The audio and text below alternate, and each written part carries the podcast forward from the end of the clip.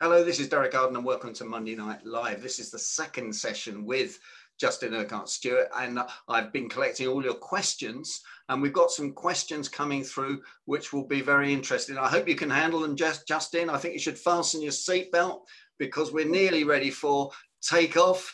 Oxygen masks at the ready. Um, well, a grocer uh, yes, the. Yeah, I saw this one of it.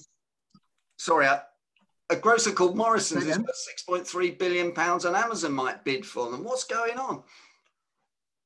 it is astonishing, isn't it? That's a classic case, you see, uh, a lovely old value business, cash generating business, rather different from a lot of the other supermarkets. Remember, they do tend to go right from actually pulling things out of the ground, getting the sods off, um, and uh, to uh, processing them and selling them. And same also, they have their own fishing boats as well.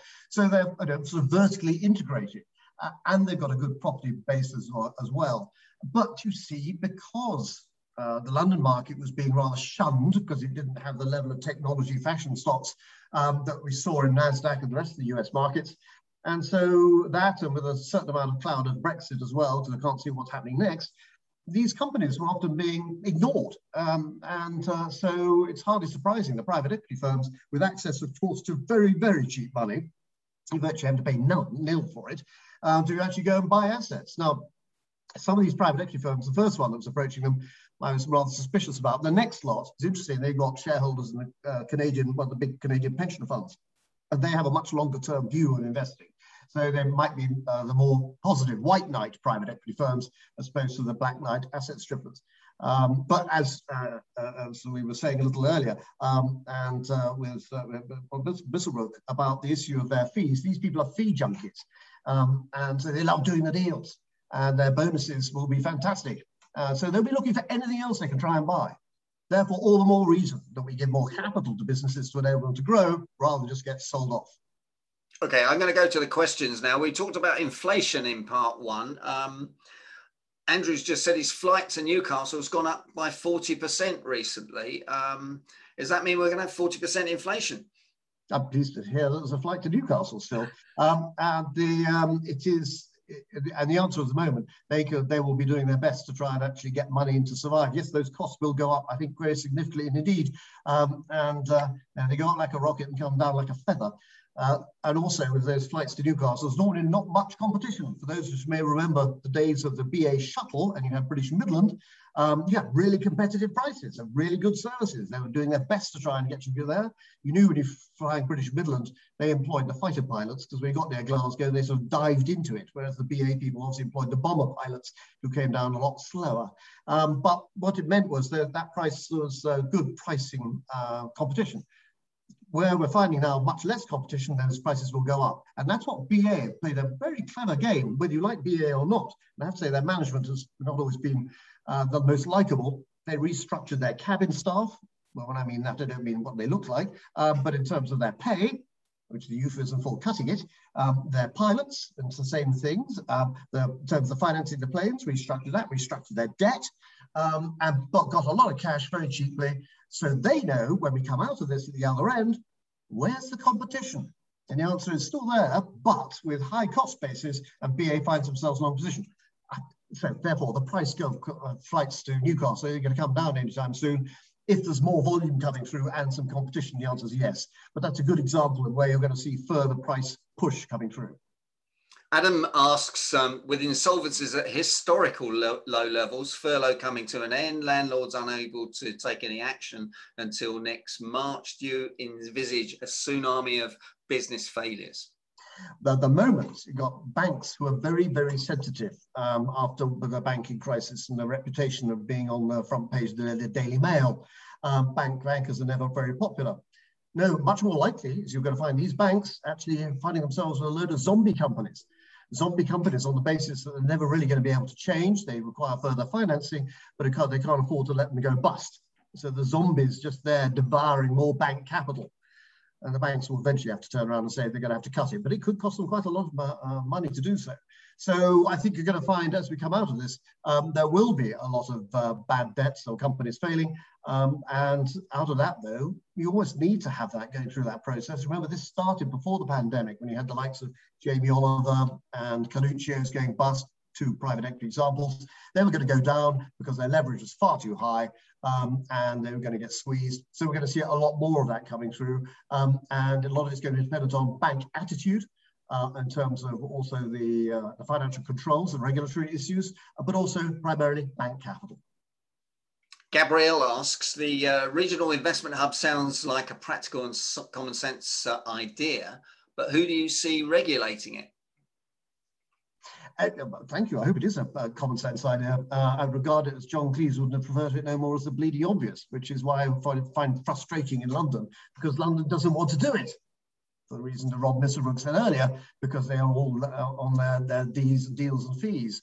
Um, so how does it get regulated? The answer is, well, through the regulator. FCA will be there and uh, making sure it's properly regulated. And also, the key issue for me with this is also constricting the type of investors. Um, that does not mean you have to be snooty over it all. What it means is you're trying to take on investors who have a better understanding of risk, people who are able to sign themselves off as being a professional investor quite sure the definition of that is still unclear, but basically willing to un understand that they are taking a risk here. Um, and so not having widows and orphans in there, which I fear is what you're going to be been seeing in the crowdfunding world. And there's going to be a lot of pain coming out of that for people who were expecting apparently good returns coming through and now finding there are going to be no returns coming through. Um, so yes, regulation must be absolutely crucial. Um, you've got to make sure you get the right businesses on there as well, and not a, a bunch of uh, uh, uh, flash companies coming through. Some people may remember there was an old Vancouver Stock Exchange um, that focused on mining companies in, in Canada, um, and got itself a terrible reputation. Um, uh, with the unfortunate habit of losing the old geologist uh, who was responsible for understanding the quality of the uranium. And nasty habit of falling out of helicopters in Indonesia, but that's another story. Um, so regulation is going to be crucial because good regulation is actually good for a market.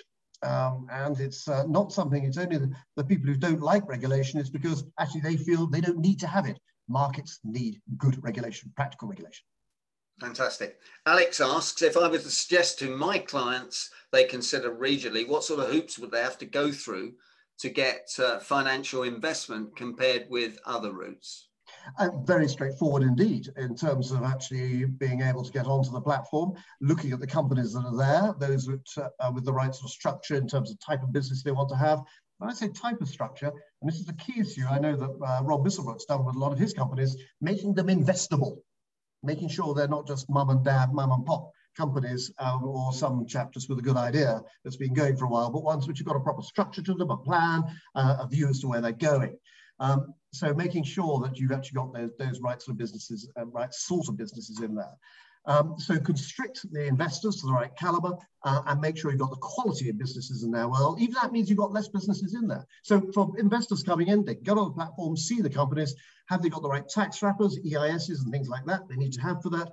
You must always take uh, independent advice on this, of course, um, but understanding the risk of the fact these aren't startups, these are growing businesses. They've all got a track record, which in many ways is much more attractive to me than punting on a startup uh, where you have no, there is no track record. Um, and uh, it's just a broken record of people going around trying to raise money the entire time.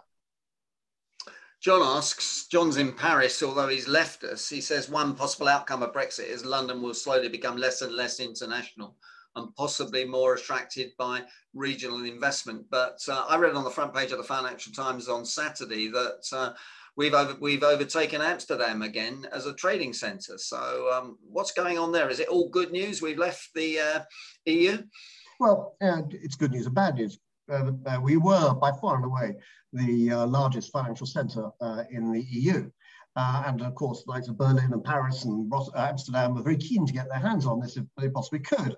Um, and therefore, by coming out of it, uh, we have been losing. We lose European trading. It goes over to the continent, and that's why Amsterdam actually uh, took us over. What those main centres don't have is the integration of all the elements that go towards financial services. Um, forgive me for wandering around the City of London, but you've got Lloyds for insurance, you've got all the different banking structures in there, um, you've got uh, the uh, general insurance side as well, and you've also got uh, more specific, uh, more tailored uh, uh, investment structures as well, and funds, as well as the, the, usual wealth managers and stockbrokers. Um, so there's a much greater depth there than you'll find in other centres. What London has to do is to show itself as being back to what it was before, an international market.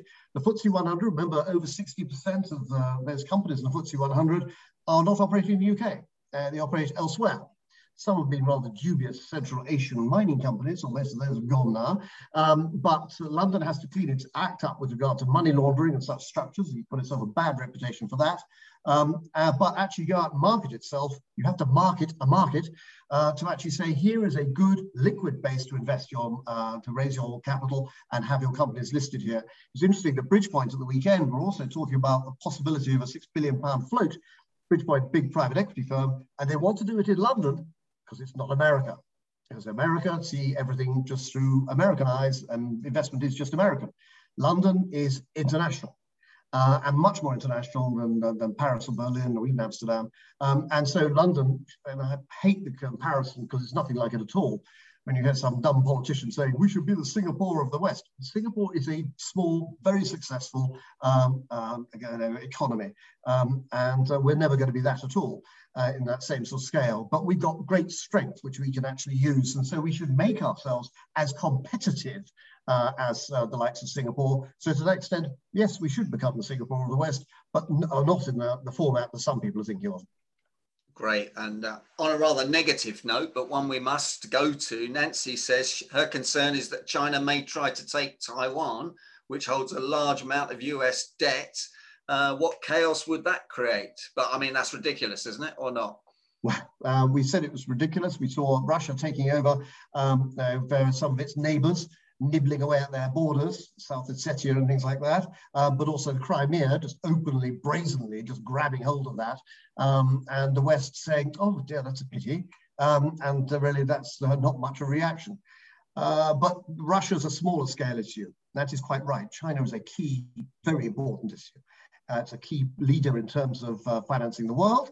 Um, but I mentioned before about G7. Remember, the, they're the wealthiest nations by, by capita. If you look at the US, it's around about $50,000 per American citizen. You look at China, it's around about $3,500 per Chinese citizen. So in terms of uh, wealth uh, across the country, um, it is a huge difference overall. The issue over Taiwan is very, very dangerous indeed. Um, previously, the Chinese have looked to try and actually do a Hong Kong, you know, one country, two systems. Well, we know how that ended up. Um, and the Taiwanese, even some of the Taiwanese do want to go, join back with China, but still a minority doing so. Uh, but the Americans will make sure this is a line that's uh, one of their red lines that they don't want to be crossed. And that's one of the reasons you're going to be seeing our fleet going between Taiwan, or the fleet going between Taiwan and, uh, uh and the mainland China, just to actually prove the situation that actually that Taiwan does have support.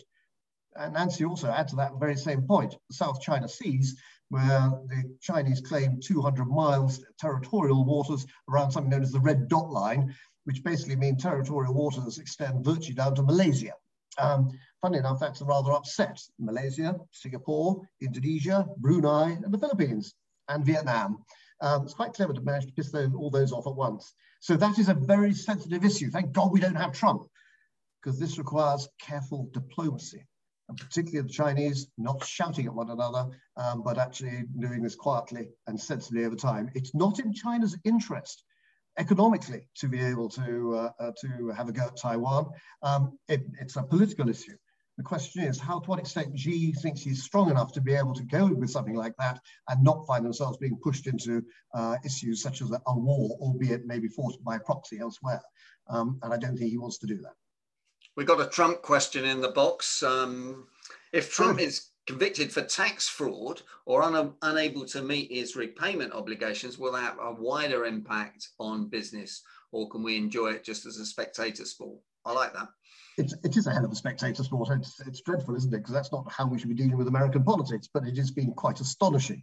Um, and uh, the issue with this is going to be that so far he hasn't been indicted at all. Uh, only some of the uh, members of the of the uh, of the uh, Trump organization, um, and certainly it'll be catching up with him in terms of tax evasion, avoidance, whatever.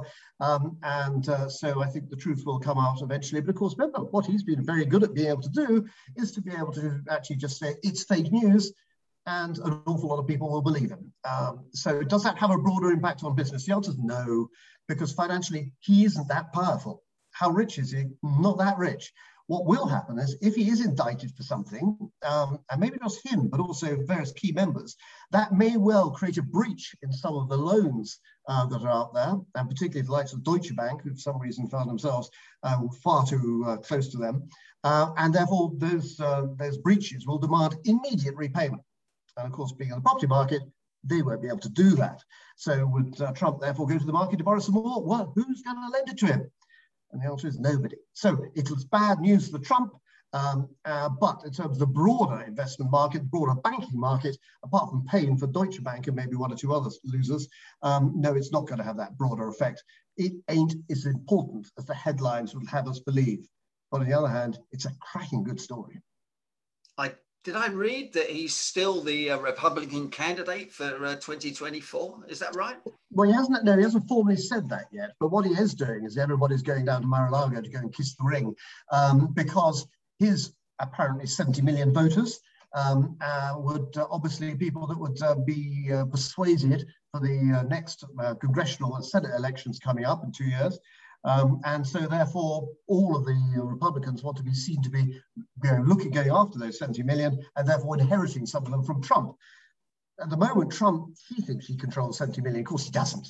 Um, but for the time being, uh, he still has a huge amount of influence. When the court cases start catching up with him, uh, I think some of that may change as people then start to see uh, financially exactly what he's like in terms of being a, um, an outrageous liar and a con man and a grifter. I'm going to throw uh, open now to people who want to ask questions. If you could uh, give me a wave and make your questions just in short, sharp, and specific, that would be absolutely brilliant. So, uh, who's going to be the first person to wave at me? Harry. Yes, hi. Hi, Justin. Um. Two, two questions. First of all, uh, I'm surprised that no one's gone for the Honda facility uh, or the ex Honda facility in Swindon. Um, one would have thought that someone from battery building would go there. And the second thing is um, comments about rare metals in Cornwall, etc. They're beginning to um, consider mining for them, etc. What are your thoughts? I think, well, first of all, the, I think it's a great shame, obviously, Honda have decided to pull out.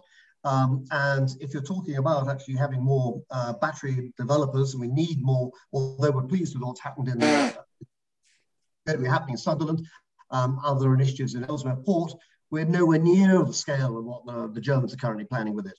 Um, so there would be got a good opportunity to be able to pick up some of the workforce. And you know, it wasn't just uh, the workforce that had been there for some time, much longer than, uh, than Toyota and, uh, and Nissan. So I would be a real waste uh, to actually lose those technical, that technical expertise. Uh, and we know what should be replacing them because it's being replicated elsewhere in terms of the battery plants and such like. Um, second part of the question? I've just forgotten. I'm sorry. Uh, uh, rare metals in Cornwall, rare metals.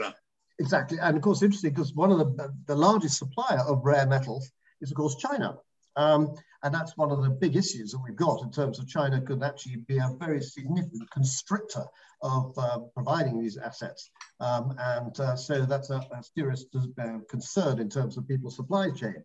And as you mentioned, therefore, uh, lithium and in Cornwall, uh, and I'm no expert in this, but I understand you drill down you actually extract the lithium from the water uh, rather than necessarily having to formally mine it. But uh, I'm sure I'm probably going to be picked up as being totally wrong there. But nonetheless, they've got a great history of mining there, as we all know, because we all watched Poldark. Um, and there have been lots of ideas of trying to bring tin mining back and things like that. Uh, but certainly, the likes of lithium, there is a uh, demand for it. And if you can find other supplies for rare, rare metals, um, then uh, they will be leapt on to make sure that there are alternatives to China. Thanks, Justin. Thanks, Harry. Uh, who's next? I'm looking for a hand. No hands. You've blown them all away, Justin, with all your succinct uh, answers, getting through uh, usually uh, about two hours worth of material in about an hour at your usual uh, breakneck speed. There's um, no hands does no hands mean no Germans? I never quite understand that one. I don't know. No, don't, don't mention the war, please. Whatever you do. We're no John Cleese sketches uh, at uh, this point. Um, with no other questions, Justin, I'd like to ask you to stay on online for a little while just to have a chat with us. But I'd just like to close this thanking you so much. Thank you for Freya for organising it. And uh, I hope you'll join us back uh, on a Monday Night Live in the autumn. Justin Urquhart Stewart, thank you so much for joining us. Derek, thank you so much. It's been a pleasure and a privilege. And good luck to everybody uh, in whatever your finance is going to be like. I hope they're going to get better.